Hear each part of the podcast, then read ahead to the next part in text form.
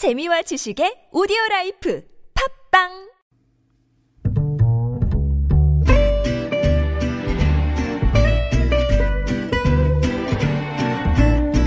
Good evening, everyone. Welcome to the evening show. 영원하라 독도. 네, 10월 25일 오늘은 독도의 날입니다. 고종 황제가 대한제국 칙령 제41호에 독도를 울릉도의 부속섬으로 명시한 날이 바로 오늘이거든요. 지난 국군의 날에 우리 전투기가 독도 하늘을 난 것을 두고 일본 정부가 항의를 하는 어이없는 일이 있기도 했죠. 근데 1년 중에 독도에 배가 닿는 날이 100일 정도밖에 되지 않는다고 합니다. 그러니까 하늘이 허락해야 들어갈 수 있다라고도 하죠. 그런데 지금 우리의 독도를 형제가 지키고 있다는 사실 알고 계신지요? 독도 경비대 역사상 형제가 복무한 것은 처음이라고 합니다. 아무튼 든든합니다.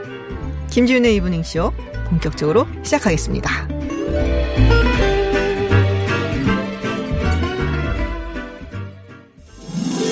Welcome to Unfiltered. North Korea's latest CNN was given ex- 미국 오하이오 일본의 백색 국가 명단 should be on the air at six 국내외 소식을 한 번에 들려듣는 뉴스 서울 타임즈 네, 서울 타임즈 시간입니다. 어, 오늘도 여의도 국회에서 바쁘게 취재 중인 두 기자 모셨습니다. 여당 출입하고 있는 오마이뉴스 박정호 기자 그리고 보수 야당을 전담마크하고 있는 경향신문의 박순봉 기자 나오셨습니다. 어서 오세요. 네, 안녕하십니까. 네, 안녕하세요. 두 분 아세요? 그 국세, 국회에서 만나셨을 것도 같은데. 아, 그냥 스쳐 지나치기만 했던 것 같아요. 네. 아. 네. 근데 얼굴은 많이 뵀어요. 인사는 오늘 처음 아, 드렸습니다. 별로 네. 관심 없었다 여태까지 그런 거군요. 국회에서 네. 밥 한번 먹기로 오늘 아, 여기서 아, 약속하겠습니다. 오늘 오늘 네, 오늘 계기로 해서. 네. 네 그렇군요. 알겠습니다. 그 김정은 위원장이 너절한 남측 시설 빨리 치우라고 하고 그러자마자 지금 뭐 북한에서 그 금강산에 있는 우리 남측의 네. 시설을 철거하라고 통지문을 보내왔다 그래요? 그렇습니다. 오늘 오전에 북측 금강산 네. 국제관광국 명의로 예, 통일부와 현대그룹 앞으로 각각 통지문을 보내왔는데요. 내용을 보면 금강산 지구의 국제 관광 문화 지구를 새로 건설하겠다. 네. 그러니까 합의되는 날짜에 금강산 지구에 들어와서 우리 당국과 민간 기업이 설치한 시설을 철거하기 바란다 이렇게 얘기했습니다. 현대화산 측에 결국은 맞습니다. 철거를 해야 되는 예. 거잖아요. 그리고 이 부분이 중요한데요. 북한은 실무적 문제들은 문서 교환 방식으로 합의하면 되겠다 이렇게 얘기했어요. 만나고 싶지 않다. 그러니까요. 이게 상당히 중요해 보이는 포인트인데 제가 생각할 때 또 뭐 청와대나 네. 아, 뭐 정부가 생각할 때는 이거 논의하려면 어차피 만나야 되는 거 아니야? 그러니까 만나야 뭐 되는데 그러면서 뭔가 풀릴 수 있는 부분이 생길 것 같은데 그렇게 예상했는데 네. 문서로 하자고 하네요. 어, 아니 그리고 뭐 새로 만든다 그러는데 돈은 있대요? 그 누가 만든다는 거예요? 자기네가 그냥 만든다는 거예요? 그러니까 새로 만들어 달라는 거예요? 지금 금강산 국제관광국이라고 하는 네. 거 보니까요. 뭐 따로 외자 유치를 하든지 중국에서 되나? 아니면 우리 남측과 달리 남측이 어, 좀 떨어져 나가고 네. 다른 부분 다른 나라나 다른 다른? 자본하고 손을 잡겠다 이런 취지가 좀 보이는 것 같아요. 그래요? 네. 음, 그럼 뭐 현대화사는 뭐라 그러나요? 현- 통일부랑 뭐 얘기가 있어야 될 것 같은데 네. 완전히 이- 뒤집어 쓴 것 같은 느낌. 현대화사는 네, 현대아산 측은 일단은 철거 불가 네. 입장을 내세울 것 같아요. 근데 이날 이 현대아산 측에서 입장을 내놨는데 이 철거 방식과 시기를 아직 북한이 이 확- 특정하지는 않았다. 음. 그러니까 우리의 입장을 정부에 잘 전달을 해서 협의를 해나가겠다 이렇게 얘기를 네네. 했습니다. 그러니까 최대한 북측을 설득을 해서 이 철거하지 음. 않는 방향으로 좀 돌려보겠다 이런 입장입니다. 음, 그 얼마 들었었죠? 예전에 굉장히 많이 들었었는데 한 7천억, 7,800억 정도 7,800. 들었던 걸로 기억을 당시에 합니다. 그럴 거예요 아마. 그 정도 굉장히 많은 네. 돈이 그렇죠. 사실은 그래서 건데. 손해 금액만 2, 3조 된다 이런 얘기가 있었는데요. 오늘 통일부에서는 이 여러 가지 환경, 조건 네. 이거 검토하면서 창의적인 해법 마련해 가겠다 이렇게 좀 얘기를 했습니다. 음. 그러니까 어, 한미 관계 또 남북 관계 이런 것들을 전반적으로 다 검토해 가면서 새로운 해법을 좀 만들어 가겠다 이런 입장인데 갑갑한데. 근데 무슨 해법이 있을 수 있을까? 달래야 된다는 것인지. 음. 네. 그러니까 일각에서는 그 제재를 우회할 수 있는 네. 한국과 미국의 탄력적인 대응 모색도 좀 있어야 되는 거 아니냐 이런 지적도 근데 우리가 나오는데 뭘 어떻게 해요? 지금 그러니까 우리의 희망 사항이죠 예. 사실은 좀 어려운 국면입니다. 뭐 정치권에서는 뭐라고 하나요? 그 뭐 좀 안타까워하죠. 그 음. 이재정 민주당 대변인이 그저께 내놓은 현안 브리핑이 있는데요. 네. 남북 교류와 평야, 평화의 대표적 상징인 금강산 관광인 만큼 북주 조치가 안타깝고 유감이다 이렇게 밝혔고요. 네. 지금이라도 남과 북이 차분한 진담과 점검을 통해서 남북 상호 간 교류와 협력을 진척시키기 위한 대화를 시작해야 된다. 이렇게 강조를 했습니다. 야당 측에서는요. 네, 아무래도 한국당은 이게 좀 호재로 비춰질 수가 있잖아요. 그렇죠. 그래서 이걸 거론하면서 문재인 정부의 대북 정책 전반을 비판을 했습니다. 음. 그러니까 소위 조국 국면이 어느 정도 정리가 되면서 한국당이 여권을 공격하는 포인트를 이 조국에서 외교 안보 분야로 좀. 바꿨거든요. 어. 그래서 나경원 원내대표는 이 문재인 대통령은 말로만 평화를 외치지 말고 평화를 담보할 수 있는 안보와 동맹을 챙겨라 이렇게 얘기를 했고 또 김명현 수석 대변인은 남북 관계에 일방적으로 끌려다닌 결과다. 너절한 대북 정책을 폐기하라 이렇게 비판을 거기 또 했습니다. 너절하다고 그 표현을. 네, 그걸 활용한 거죠. 네. 제가 얘기 말씀드렸잖아요. 이 너절하다는 말이 저희 아버지가 이북에서 오셔갖고. 아, 예, 예전에 약간 전쟁 나기 전에 내려오셨어요. 다 부모님. 근데, 그러니까 하나도 기억은 안 나시는데, 그러니까 부모님한테 들은 거를 이제 아버지도 쓰신 거죠. 너절하단 말을 되게 많이 듣고 살았어요. 저는. 아, 원래 자주 쓰는 저한테 하신 건? 아니고, 아, 너절한 것들, 뭐 이런 거 있잖아요. 뭐 이렇게 그거 보고 막 그런 얘기 좀 쓰셨던 기억이 나요. 네. 그, 이북에서 많이 쓰는 말인가 봐요. 네. 그러니까. 네, 알겠습니다.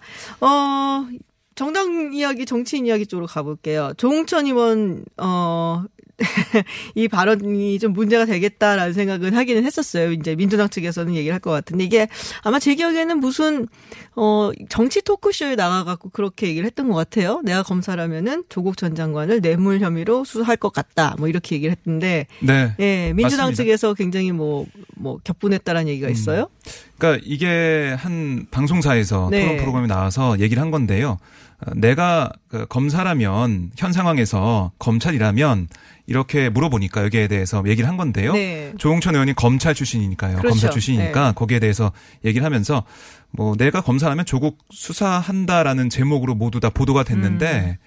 조홍천 의원은 내가 그런 상황이라면 뭐 당위적인 얘기를 한 건데 그렇게 좀 음, 보도가 된거 약간 좀 아니냐. 예, 세게 보도된 게 아니냐. 예, 그렇게 얘기했고 제가 오늘 민주당 의총 그 현장에서 조홍천을 만나서 좀 얘기 좀 해봤어요. 네. 그랬더니 언론에 대한 좀 불만을 얘기하더라고요. 어, 그 동네 축구 갔다 언론들이 하는 거 보면 음. 공만 쫓아다닌다. 공간을 봐야 되는데 왜 그런 발언이 나오고 어떤 취지인지 음. 봐야 되는데 그 발언만 따서 보도하고 있다 이런 불만도 좀 있었고요. 하긴 우리가 뭐 context를 다 보고 이해를 하면 네. 또 이해가 가는 부분들도 있거든요. 네. 그렇습니다. 그런 얘기를 했고 네. 또 자신의 이런 발언 자체에 대해서는 뭐 민주당에 좀 뭔가 경종 울린다고 해야 되나요? 음. 어, 지금 어떻게 보면은 한쪽으로 좀 가고 있는 그런 상황에 대해서 이것도 좀 봐야 되는 거 이런 부분도 봐야 되는 거 아니야? 네. 뭐 그런 걸 지적해주고 싶어, 싶었다 이런 얘기도 네, 했습니다. 그렇군요. 지금 청취자분께서 이런상님께서 어, 제 또래인 줄 알았는데 박사님하고 제가 아버지 얘기하면서 하니까. 제가요 어, 아마도 단언컨대 저희 청취자분들의 한 80% 되시는 분들 보다 나이가 많을 거라고 생각을 합니다.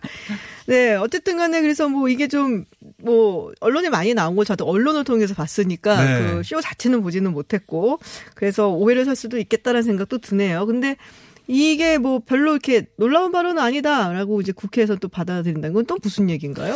네, 이게 뭐 여러 기사들이나 아니면 여당 의원들 일부가 좀 이번 발언의 배경으로 조홍천 음. 의원의 과거, 이 원래 박근혜 청와대에서 근무를 했었거든요. 그렇죠. 그래서 그때 좀 일이 있었잖아요. 네, 그 근무 이력을 거론하면서 원래 야당 성향의 인사다. 그러니까 음. 이런 발언이 충분히 예상이 가능했다 이런 식으로 평가를 한 거죠. 근데 그때 약간 좀 불이익을 볼것 같고 안 좋게 네, 나왔었죠. 나 그랬잖아요. 그래서 제 개인적 견해로도 이 부분은 핵심이 아닌 것 같아요. 그러니까 음. 조 의원이 과거에 뭐 박근혜 청와대에서 공직기강 비서관으로 근무를 네. 했던 건 사실이지만 이 그것만을 이유로 뭐 야당 혹은 한국당 편을 들기 위해서 조 전 장관을 비판한다?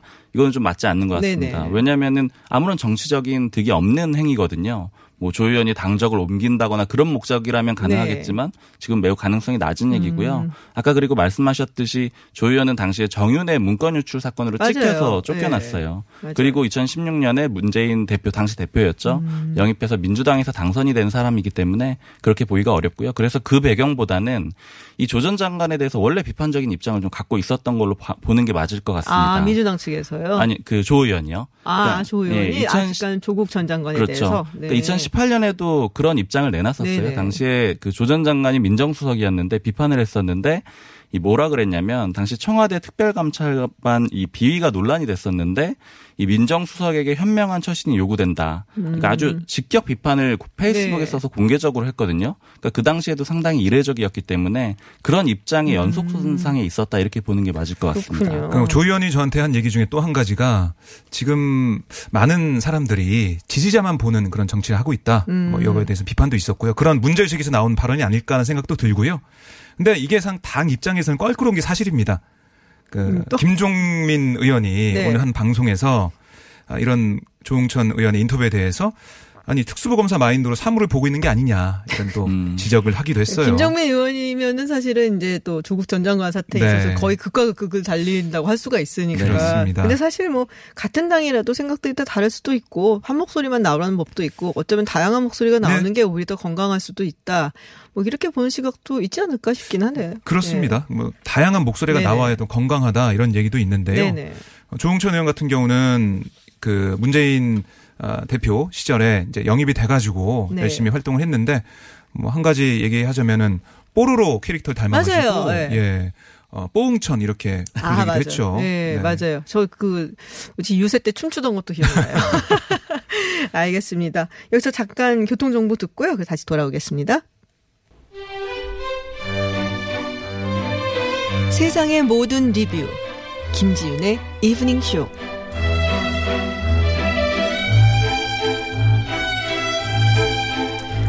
네, 박근혜 전 대통령 지금 어깨 수술 받고 입원 중이라는데 우리 공화당이 경고장을 보냈던 얘기가 뭐예요? 네. 그 박근혜 전 대통령이 최근 우리 공화당을 향해서 지금 우리 공화당 체제로는 총선을 치르기 힘들다. 이런 경고성 메시지를 보냈다는 보도가 있었습니다. 진짜예요? 노컷뉴스의 단독 보도였는데 아니 경고장을 보냈다면 뭐 써갖고 보낸 거예요? 아니면 그냥 말로 했다는 거예요? 그러니까 이 측근이죠. 어, 유영아 아. 변호사를 통해서 이 같은 메시지를 아. 전달했다는 거예요. 네, 네, 네. 예, 그래서 이 박 전 대통령 입장에서는 음. 최근 지지율도 침체 상태고 현역 의원도 더 이상 들어오지 않아서 어, 이렇게 우리 공화당은 선거 치르기 힘들다. 이랬다는 겁니다. 예, 우리 음. 아니라, 공화당 핵심 관계자의 발언인데요. 네, 이렇게 보도하고요. 그 뒤에 또 얘기가 있는데 유영아 변호사는 이걸 또 부인했다고 해요. 그래요? 아니 유영호 변호사가 전했다면서 유영호 변호사가 부인을 했대요? 네, 뭐 같이 뭐 음. 기사에 들어 있는데요. 네. 우리 공화당에서는 이거 여기에 대해서 또 이런 일이 없다. 예, 예. 우리 공화당 사무총장이 반대 이런 얘기 없다는 기자회견도 했어요. 음. 그 정도로 우리 공화당 쪽에서는 이런 게 아니다고 극구 지금 부인을 하고 있는 그렇군요. 상황입니다. 이게 무슨 또 병상 정치의 시장이냐라는 얘기가 나오고 음. 있는데, 근데 유영하 변호사가 유일하게 지금 박근혜 전 대통령하고 접견을 한다든지, 뭐 컨택을 한다든지, 뭐 이런다고 하더라고요. 그죠? 어떻게 보면 참 어, 끈끈하다, 진짜. 네. 그 동지라고 해야 되나요, 그거를? 그러니까 뭐박 대통령이 유영아 네. 변호사만을 이 소통 창구로 쓰고 있는 것은 사실인 것 같아요. 그러니까 이게 예전에 이 우리공화당이었잖아요 이름이. 네. 그래서 대한애국당 아니 대한애국당이었잖아요. 그래서 그렇죠, 우리공화당으로 이름이 바뀌었는데 이 당시에 이름이 바뀌어진 사연을 좀 취재하려고 조원진 대표를 찾아갔던 적이 있었어요. 아. 근데 그때 설명하는 내용이 이 대한애국당 이름은 내가 만든 건데 당연히 유지를 하고 싶었다. 근데 하지만 박근혜 대통령이 신공화당으로 하라고 유영아 변호사를 통해서 연락이 왔다 이렇게 얘기를 하는 아, 거예요. 예전에 자기, 그 박정희 전 대통령 그 네. 공화당이었으니까. 그러니까 자기는 매일 편지를 보내는데 그 답변은 유영아 변호사를 통해서 오더라는 겁니다. 음. 그러니까 다른 사람들을 통해서는 전혀 말을 전하지 않는다 이런 얘기를 하더라고요. 그러니까 아. 이번에도 아마 마찬가지로 유영아 변호사를 통해서 말을 전했을 겁니다. 전했다고 한다면요. 만약에. 음. 그렇군요. 근데 그런 얘기가 있어요. 지금 우리 공화당의 현역 의원 두 명인 거잖아요. 조원진 의원, 홍문정 의원. 네. 둘이 또 그렇게 사이가 그렇게 좋지는 않다는 얘기도 들리더라고요. 예, 그 두 공동 대표죠. 투톱이죠. 네. 뭐 사이가 좀 안 좋다는 얘기가 계속 흘러나오고 있고. 두 명인 두 명인데 투톱이에요 지금. 네, 조원진 대표는 사실 대한애국당부터 쭉 네, 그렇죠. 박근혜 전 대통령을 지켜왔다 이렇게 자부하는 그런 대표고 홍문종 대표 같은 경우는 이번 6월에 네. 한국당을 탈당해서 온 거잖아요. 그러니까 이 어떤 뭐 인사 아, 문제나 아니면 네. 투쟁 방향 문제, 전략 문제 여기에 대해서 조금 갈등이 있는 걸로 보여요. 그러니까 그냥 터줏대감이 있는데 네. 나중에 뭐 와갖고서는 뭐 이거를 뭐 갈라서 주기도 좀 그렇고. 그렇습니다. 네, 약간 그런 문제군요 결국에는. 그래서 뭐 최고위원회 이런 회의를 하다 보면 고성이 오갈 때가 많다고 합니다. 음, 네. 그렇구나. 그럼 뭐 어쨌든 뭐 글쎄 제가 봐도 우리 공화당 혼자서 치르면 쉽지는 않아 보이는데 그렇죠. 그럼 어쨌든 자유한국당하고 손을 잡든지 뭔가 좀 조치가 있어야 될 것 같은데 황교안 대표는 별 얘기는 없나요? 네, 이 황 대표에게 이 유영아 변호사가 몇 차례 불쾌감을 확실히 드러낸 적이 있거든요. 네, 맞아요. 그러니까 뭐 사이는 확실히 틀어져 있는 거고요. 음. 그렇다고 뭐 황 대표가 따로 비밀리에 연락을 취하거나 이럴 가능성도 매우 낮아 보입니다. 근데 이게 그럴 수밖에 없는 게 황 대표는 지금 보수통합 문제를 놓고 되게 어정쩡한 스탠스로 서 있을 수밖에 없거든요. 만약에 우리 공화당을 잡으면 그 바른정당계, 그 유승민계 그렇죠. 의원들을 놓칠 수밖에 없고, 그다음에 유승민계를 잡으면 우리 공화당을 놓치니까 어느 쪽도 명확한 스탠스를 음. 보여주지 않고 있는 겁니다. 언젠간 결정을 해야긴 해야 될 텐데. 네. 그렇죠. 그러니까 김진태 한국당 의원의 발언을 빌리면요. 물과 기름이라고 했어요. 유승민 의원과 뭐 조은진 음. 예, 대표 예, 예. 쪽 예, 물과 기름이기 때문에 같이 섞일 수가 없다. 음. 어쩔 수 없이 선택을 하는 문제가 있을 수밖에 없다 이런 취지의 얘기를 하던데요. 음. 황교안 대표가 열심히 계산하겠죠. 어떤 세력과 손을 잡는 게 내년 네. 총선에서 좀 유리할지 계산 여러 잘 가지 하셔야 되는데. 앞으로 6개월 남아 있는데 계속 계산할 것으로 보입니다. 그리고 사실은 좀이둘 다를 잡으려고 할 가능성이 제일 높아요. 궁극적으로는. 어떻게- 그러니까 아주 큰 명분을 내세우려고 하겠죠. 이 야당이 이 상태로는 질 수밖에 없다. 뭐 음. 그런 명분 같은 것들을 내세워서 어쨌든 궁극적인 목표는 그러할 텐데 이제 말씀하신 대로 물과 기름이라서 뭐 어떻게 될지는 또 모르겠죠. 음. 그러니까 뭐 반 문재인 연대로 가겠죠. 반 문재인 연대로 가는데 지금까지 총선 이런 걸 쭉 보면 아, 포지티브하게 나가야 승리하지 네거티브하게 그러니까 누구를 아, 비판하고 안 된다라고 해서 총선 승리하기 쉽지가 않습니다. 근데 원래 이 네거티브라는 게 네. 선두 주자가 하는 게 아니거든요. 음. 뒤따라가는 사람이 하는 게 네거티브예요. 네, 선두 주자는 네거티브를 할 필요가 없어요. 이미지에도 별로 안 좋기 때문에. 음. 그러니까 이제 네거티브를 한다는 것 자체가 이미 이제 뒤따라가는 아. 입장이다라는 걸 표명하는 거고 사실 뭐 총선도 총선이지만 대선 같은 경우는 더구나 더 그렇죠. 이 대선 주자가 어떤 변화를 가져올 것인가, 어떤 미래를 보여줄 네. 것인가에 사람들이 마음을 뺏기는 거지. 쟤는 안 돼 하고서는 당선이 되는 사람들은 사실 거의 없어요. 네. 그래서 그런 면에서는 이제 그 외에 뭔가 또 자유한국당이 성공하고 싶다면 보여줄 것이 있어야 되는데 글쎄 뭐 알아서 잘 하시겠죠. 네. 알겠습니다. 뭐 일단은 뭐 황교안 대표 얘기가 나와갖고 자유한국당 얘기를 한번 해볼게요. 지금 공천 가산점 준다. 이 패스트트랙 관여한 의원들한테. 네. 그래서 나경원 대표 얘기를 해서 혼자 생각이냐 했더니 황교안 대표도 사실은 동의를 했다 그러고. 근데 이제 다시 또 생각해 본 바가 없다. 별로 이렇게 반응 안 좋으니까 접은 건가요? 네, 아무래도 뭐 말을 바꿨다고밖에는 음. 볼 수가 없을 것 같아요. 조금 설명을 해드리면 어제는 이 기자들이 이 가산점에 대해서 물어보니까 당을 위해서 희생하고 헌신한 분들에게 그에 상응한 평가를 하는 게 마땅하다 이렇게 대답을 했고요. 근데 기자들이 좀 찜찜해서 한 번 더 물어봤어요. 이 점수를 주시겠다는 거냐 이렇게 물었더니 또 이렇게 얘기를 합니다. 당에 헌신하고 기여한 부분에 대해서 그대로 넘어갈 수는 없다. 반영이 되도록 하겠다. 이렇게 얘기를 해요. 그래서 다들 가산점을 준다고 이해를 하고 기사가 나갔던 거죠. 근데 오늘은 가산점에 대해서는 생각해 본 바가 없다. 아직까지 우리의 공천 기준에 관해서 논의하는 단계다. 결정된 게 없다. 이렇게 얘기를 했습니다. 그러니까 이 황 대표 발언을 최대한 이해하자는 입장에서 해석을 해보면은 이 우대를 해주긴 하겠지만 그 방식이 가산점이 되지는 않을 것 같다. 이렇게 얘기를 이해할 수는 있지만 어쨌든 네. 전체적인 맥락을 봤을 때는 바꾼 게 분명해 보이고요. 그럼 그렇다면 왜 태도를 바꾼 거냐? 그러니까 어제 기자들하고 만났을 때도 또 오늘 발언을 했을 때도 모두 카메라가 있었고 영상으로 나왔거든요. 그럼 말 바꾸기라는 비판이 나오게 될 거고 내일 기사들이 그런 식으로 다 나올 거예요. 음. 그리고 또 문제는 나경원 원내대표의 말을 반박하는 셈이 되잖아요. 아. 그래서 그런 지적도 또 나오게 될 사이가 안 건데. 좋아 보이고 하니까. 그렇죠. 투톱에 뭐 갈등설이 나올 수밖에 없고요. 근데 그래도 이렇게 얘기를 했다는 건 이 말 바꾸기라는 비판을 감수하고서도 이 가산점을 약속할 수 없다 이런 입장인 겁니다. 네. 그러니까 기사들도 그렇고 당 내부에서도 이 가산 점 문제에 대해서 비판이 너무 많거든요. 그러니까 사실 공천관리위원회에서 공천을 하는 거잖아요. 음. 그렇죠. 근데 가산점을 당 대표가 주겠다라고 말하는 순간 이 공관위를 완전히 무력화시키게 되는 겁니다. 그렇죠. 당 대표가 그냥 다이 네, 쥐락펴락하게 되는 그런 시스템으로 갈 수밖에 없는 거. 요새 근데 한국당이 네. 어 사실 지지율 많이 올라갔잖아요. 그래서는 조금 무리수를 던지는 것들이 가끔 나오긴 하더라고요. 공천 가산점도 그렇고 표창장하고 상품권 네. 주고 조국 TF. 뭐 기분이 좋을 수는 있겠으나 또 이렇게 티를 막 내면 또 보는 사람들 입장에서 또안 좋을 수 있거든요. 그러니까 한국당이 잘해서 이렇게 된 거냐 이런 네. 비판이 당장 나오고 있고요. 그리고 제가 만약에 한국당 의원이라면 네. 네, 패스트트랙 고발이 안 됐어요. 억울할 것 같아요. 어, 난 맞아. 나름대로 열심히 했는데 맞아. 날 고발 안 했네. 안 찍혔어, 얼굴이. 카메라에. 너무 억울해. 그렇죠. 형평성 가산점 받아야 되는데. 어, 나도 그럴 거기서 것 막. 힘썼는데 뭐, 어 카메라가 내 얼굴을 피해갔어. 당, 예, 당 내에서도 그런 얘기가 나올 수밖에 없기 때문에 뭐 다른 정당은 말할 것도 없죠. 정의당 그렇지 않습니까? 완전히 조폭 중에서 상조폭이다. 이렇게 윤서현 원내대표가 비판도 네. 했어요. 그렇죠. 그리고 보좌관들도. 사실 거기서 굉장히 많이 힘썼는데 그 사람들은 뭐 네. 가- 공천도 그- 그렇고 가산점도 못 받고 그냥 형사 처벌만 받게 될 수밖에 힘든 없는. 힘들어진 그렇습니다. 상황이죠. 그래서 그러니까 굉장히 불만이 많다는 황교안 대표가 들었는데. 말바꾸기 논란을 어, 불러일으킬 걸 알면서도 이렇게 말을 바꿀 수밖에 없었어요. 음, 네. 그렇군요. 민주당 같은 경우에는 뭐, 아, 한, 잠깐 좀 이렇게 수세에 몰렸었잖아요. 조국 전 장관 사태 있으면서. 네. 그러니까 이렇게 또 다시 옛 모습을 보, 보여주고 있어서 자유한국당에. 네. 네, 자유한국당 원로드 분들이나 이런 분들도 굉장히 좀 답답해 하시는 것 같더라고요. 이런 거 보면. 맞습니다. 이 네. 민주당 입장에서는 어쨌든 한국당이 헛발질을 해주면은 좋죠.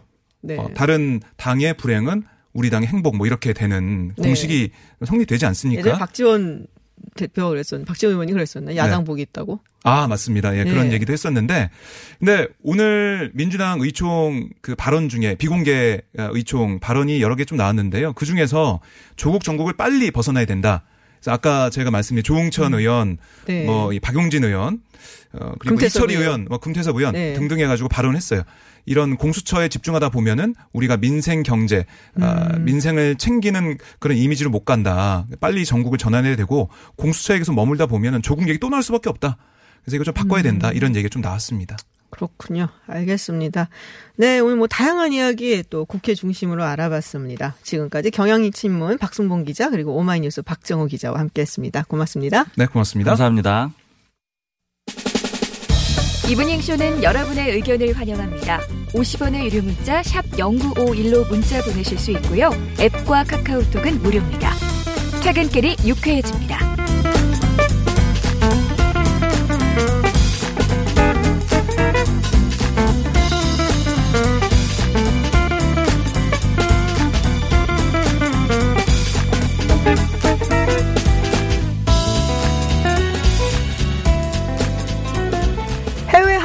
뉴스를 알아보는 서울타임즈 시간입니다. 전주현 캐스터와 함께합니다. 어서 오세요. 네, 안녕하세요. 네, 첫 번째 소식이죠. 어, 데이비드 스틸웰 미국 국무부 동아시아 태평양 담당 차관보가 다음 달 5일에 우리나라를 방문한다. 한국만 오는 건 아니고 약간 좀 순방처럼 다니고 있는 거죠? 그렇습니다. 동남아 네. 3개국하고요. 한국, 일본, 중국 6개국을 총 방문을 하게 되는데요. 우리나라는 다음 달 5일에 오게 되는 음. 예정입니다. 그래서 한미 동맹 강화, 인도 태평양 전략의 협력, 한국의 신남방 정책에 대해서 논의할 예정이다. 이렇게 알려졌는데요. 11월 23일에 지소미아 효력 상실이 되잖아요. 네네. 그걸 앞두고 지금 방한을 하는 거기 때문에 어떤 대화가 오갈지 주목이 되고 있습니다. 그리고 지금 방위비 분담금 협상이 진행 중이잖아요. 그렇죠. 3차 회의가 이제 다음 달 초에 열리는데 그때 바로 또 방문을 하기 때문에 음. 이 얘기도 나올 것 같고요. 미국이 주도하는 호르무즈 호위 연합에 우리나라가 동참하는 문제도 의제에 오를 수 있다. 이런 얘기도 나오고 아, 있습니다. 일본은 이미 동참한다고 얘기를 했잖아요. 네, 독자적으로 간다고 얘기를 네. 했죠, 그 대신. 방안에 앞서 서 일본을 먼저 가거든요. 그래서 아. 일본의 수출 규제 조치, 지소미아 등 한미일 협력 방안에 관한 논의를 과연 하고 올 것인가 이 점에 음. 좀 우리가 주목을 해야 될 것 같습니다. 그래서 아마 이제 뭐 호르무즈 얘기가 그 나오고 뭐 사실 뭐 방위 분담금 협상 같은 경우는 이제 팀이 또 따로 있으니까 네네. 그쪽에서 아마 하겠지만 인도 태평양이라든 전략이라든지 뭐 이런 게 좀 논의가 되지 않을까라는 생각이 그렇습니다. 좀 들기는 하네요. 사실 인도 태평양 얘기를 우리가 크게 안 꺼내 왔었는데 네네. 지난 6월 30일 날 그 판문점 회담 네. 회동 있기 바로 직전에 청와대에서 그 기자회견 할 때 또 한미 정상회담이 있고 그때 네. 문재인 대통령이 잠깐 언급을 했었거든요. 근데 그 경제적인 협력 쪽으로만 얘기를 했었는데 이제 안보 쪽으로도 뭔가 확실한 대답을 내놔라라고 압박을 할지도 모르겠다라는 생각이 좀 들긴 하네요. 그렇습니다. 이게 항상 반가운 건 아니에요. 오시는 손님들이. 네. 네. 숙제들이 있죠. 네. 브렉시트 이야기 해보겠습니다. 여기는 언제 끝날까 저도 진짜 궁금한데. 네. 지난번에 이러다 안 끝날 것 같다 이런 얘기 나올 40년 것갈 같다고. 것 같아요, 이러고. 네. 근데 예. 지금 또 지지부진하게. 하게 돼서요. 네. 지금 존슨 총리가 24일에 이제 제1야당 제라미 코빈 노동당 대표에게 의회가 브렉시트 법안을 검증할 마지막 기회를 주겠다. 라면서 서한을 보냈어요. 그래서 다음 달 6일까지 브렉시트를 완수해 보자 이렇게 제안을 했습니다. 네. 일단 존슨 총리는 자신의 생각은 31일로 예정이 됐다가 안 됐잖아요, 지금. 그렇죠. 그래서 11월 15일 아니면 11월 30일로 단기적으로 연기하는 방안만 선호한다. 이렇게 서한에 아, 같이 썼습니다. 원래 펜 액트 따르면은 네. 1월 31일까지 가야 되는데 연기를 해야 되는데 네, 네, 짧게 좀, 해라. 네, 당겨 보자. 지금 그래서 협조를 해달라. 브렉시트 법안을 통과시키자 이런 얘기인데요. 만약에 EU의 입장도 있잖아요. 그래서 EU가 영국의 요청을 그대로 받아들여서 내년 1월 31일까지 3개월 동안 연기를 하겠다 이렇게 얘기를 하면 음. 12월 12일에 총선을 실시하겠다 이런 입장을 내놨습니다. 아. 그래서 다음 주 28일에 28일에 정부가 조기 총선 동의안을 의회에 상정할 예정인데요. 이것도 만만치 않은 게 조기 총선을 하려면 하원 의원 3분의 2 이상 지지를 받아야 합니다. 그게 원래는 안 그랬어요. 네. 원래는 그냥 뭐 아무 때나 이렇게 뭐 불신임을 하면은 이렇게 해산하고 다시 투표하고 막 있었는데 했었죠. 네. 2015년부터 이게 아마 제 기억에는 법이 바뀌어 갖고 네. 5년 동안 한 그러니까 제한된 딱 그 텀이 있고 기간이 있고 그 5년 동안 이제 뭐 의원들이 활동을 하고 그리고 네. 또 선거를 하는데 대신에 이런 경우 3분 의 2 이상이 총선하자 그러면은 이제 할 수 있게끔 그렇죠. 좀 엄격하게 약간 네. 제한을 이게 좀 남용된 측면도 너무 많이 있으니까요. 하면은 예, 그러니까. 국민적으로도 손해고요. 맞아요. 그래서 존슨 총리가 이미 두 번에 걸쳐서 조기 총선 동의안을 상정했는데 다 안 됐거든요. 그렇죠. 네, 그렇기 때문에 이번에도 과연 될 수 있을 것인가 약간 회의적인 시각도 있고요. 이유는 25일에 영국의 브렉시트 연기 요청을 승인할지 한다면 얼마나 연기할지 이 입장을 정할 예정입니다. 일단 3개월 연기할 가능성이 크대요. 근데 지금 음. 프랑스 가 2주 이내 단기 연기만 가능하다. 아주 역시 강력하게 프랑스가 강경해요. 마크롱. 대통령이 이런 입장을 지금 굽히질 않고 있거든요. 그래서 28일에 EU가 긴급 정상회의를 열어서 회원국 간의 합의를 시도할 것으로 전망이 됩니다. 왜냐하면 27개국이 다 동의를 해야 음. 그렇죠. 이게 통과가 되는 거니까요. 아, 원래 프랑스가 굉장히 그 브렉시트에 대해서 강경했었거든요. 그렇죠. 빨리 나가라 그러라고. 워낙 프랑스랑 영국 사이가 역사적으로 그것- 그것도 좋지도 있는 것. 같고 네. 독일하고 그것도 있는 것 같아요. 그 위에서 주도권을 예, 잡으려고. 주도권에서 좀 네. 잡으려고 독일이 좀딱 봐주는 모습을 보여주는 같고 그래서- 프랑스는 강경하게 나가자고 막 그런 것 같은데 네 알겠습니다. 영국 소식 하나 더 전해주세요. 그 어제 그 영국에서 39구의 시신 그 컨테이너에서 발견됐다는데 이게 전부 중국 사람들이라면서요? 그렇습니다. 남성은 31명, 여성 8명이 있었던 것으로 파악이 됐는데요. 어제 말씀드린 것처럼 도착할 때까지 영하 25도 정도의 냉동 컨테이너 에서 최소 10시간 갇혀 있었던 아. 것으로 지금 전해졌습니다. 지금 벨기에 항구에서 배에 실려서 이 컨테이너가 영국에 온 건데요. 항구에 실리기 전부터 이미 이 컨테이너가 봉쇄된 것으로 파악이 아, 되고 아이고. 있어요. 왜냐하면 항구에서 봉쇄된 것은 검사를 거치지 않지만 봉쇄가 안 되면 이걸 인정해주지 않기 때문에 아. 이미 봉쇄된 상태로 불이 그 불이 재불이의 항구에 들어왔던 것으로 지금 파악이 되고 있고요. 일단 중국 국적자들이잖아요, 다. 네. 그래서 난민일 가능성보다는 조금 인신매매 뭐 이런 경우가 아. 닐까 왜냐하면 돈을 벌러 지금 영국에 입국하려는 불법 이민자들이 아닐까 이런 지금 아. 추정이 되고 있습니다. 그래서 저도 사실은 이 얘기를 처음에 듣고 확인을 하기 전에 네. 동유럽 쪽에서 오는 사람들이었나라는 생각을 했었거든요. 그렇죠. 근데 중국 사람들에서 어 이상하다? 네. 중국에서 여기까지 그런 생각했는데 아 그렇군요. 중국에서는 또 그럼 얘기가 있었겠네요. 지금 환구시보 매체가 네. 영국과 관련된 유럽 국가들이 중국인들이 숨지지 않도록 책임을 다하지 못한 게 분명하다 이런 비판을. 내놨어요. 그러니까 여- 왜 유럽 국가들은 책임을 다하지 못했나? 왜냐하면 지금 홍콩 시위 때문에 유럽 국가들이 많은 비난을 중국에 퍼붓고 있잖아요. 그러니까 뭐라도 자기네도 한마디 하고 네, 싶었구나. 근데 당신들은 왜 이런 걸 다 하지 못했는가? 그리고 관련 범죄자를 조속히 검거해라. 뭐 구체적인 행동에 나서라. 이렇게 촉구를 했습니다. 그렇군요. 네, 나온 김에 중국으로 넘어가 보겠습니다. 다음 주인가요? 사중전회 제19기 당 중앙위원회 4차 전체 회의가 열리는데 그런 소문이 있어요. 시진핑 주석의 후계자가 네. 뭐 등장할 수도 있다. 저는 한 번 더 할 줄 알았는데 헌법도 바꾸고 그래갖고 지금 공산당 최고 지도부가 정치국 상무위원인데 7명이거든요. 네. 워낙 9명이었다가 7명으로 줄었는데 지금 시 주석의 측근인 천민월 충칭시 당석이 그리고 공산주의 청년단의 대표적인 인물인 후추나 국무원 부총리가 상무위원에 포함이 돼서 다시 9명으로 늘어날 것이다. 이런 음. 보도를 홍콩 명보가 내놨습니다. 베이징 외교가에서는 또 다른 시 주석의 측근인 리창 상하이 당석에도 후보에 오를 수 있다. 이런 얘기도 하고 있는데요.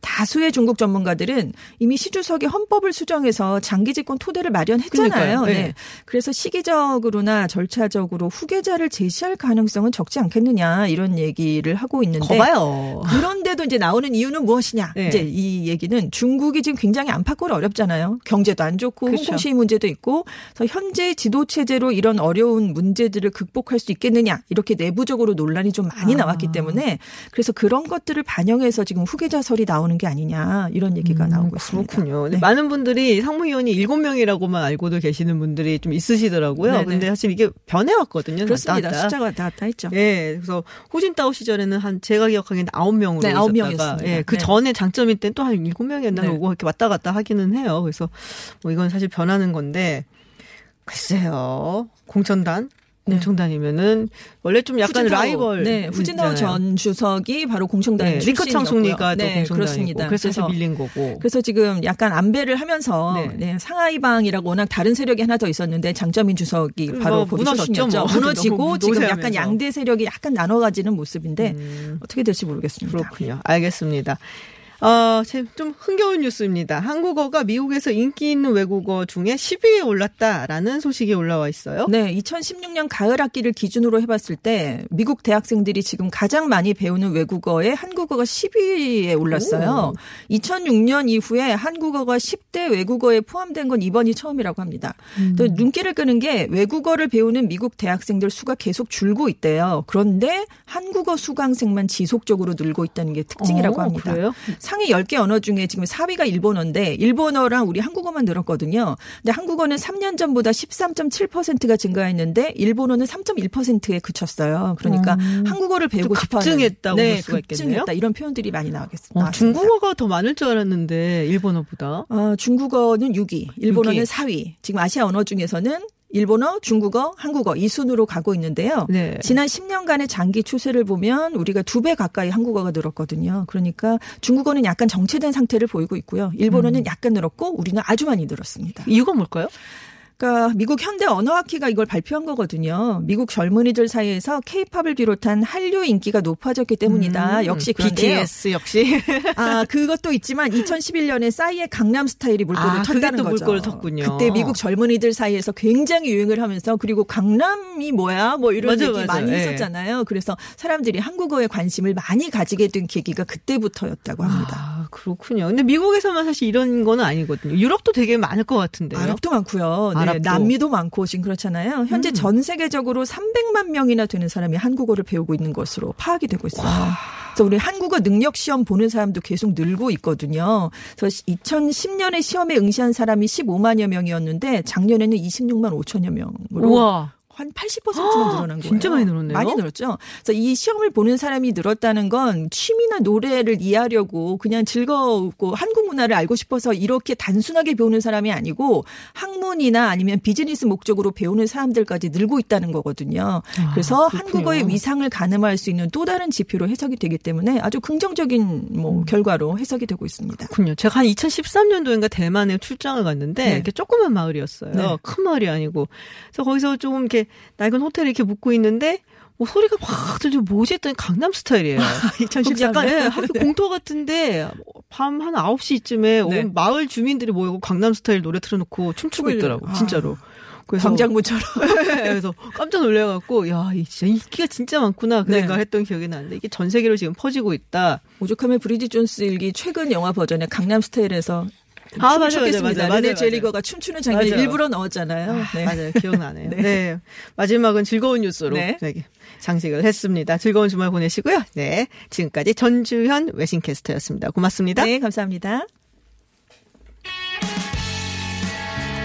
네, 매주 월요일부터 금요일 저녁 6시 20분부터 8시까지 생방송으로 진행되는 김지윤의 이브닝 쇼입니다. 지금 조안 오스본의 어, One of Us가 나가고 있습니다. 유튜브에서 TBS FM 검색하시면 보이는 라디오도 함께 하실 수 있고요. 문자로도 방송 참여해 주세요. 50원의 유료 문자 샵 0951. 그리고 TBS 앱 카카오톡은 무료입니다. 네, 지금 한국 시리즈 어, 두산이 2승을 앞서고 있죠. 3차전 고척돔에서 경기가 열리고 있는데 현재는 2회 초 0대 0인 상황입니다. 저는 잠시 후 7시에 김지윤의 픽으로 돌아오겠습니다. one question.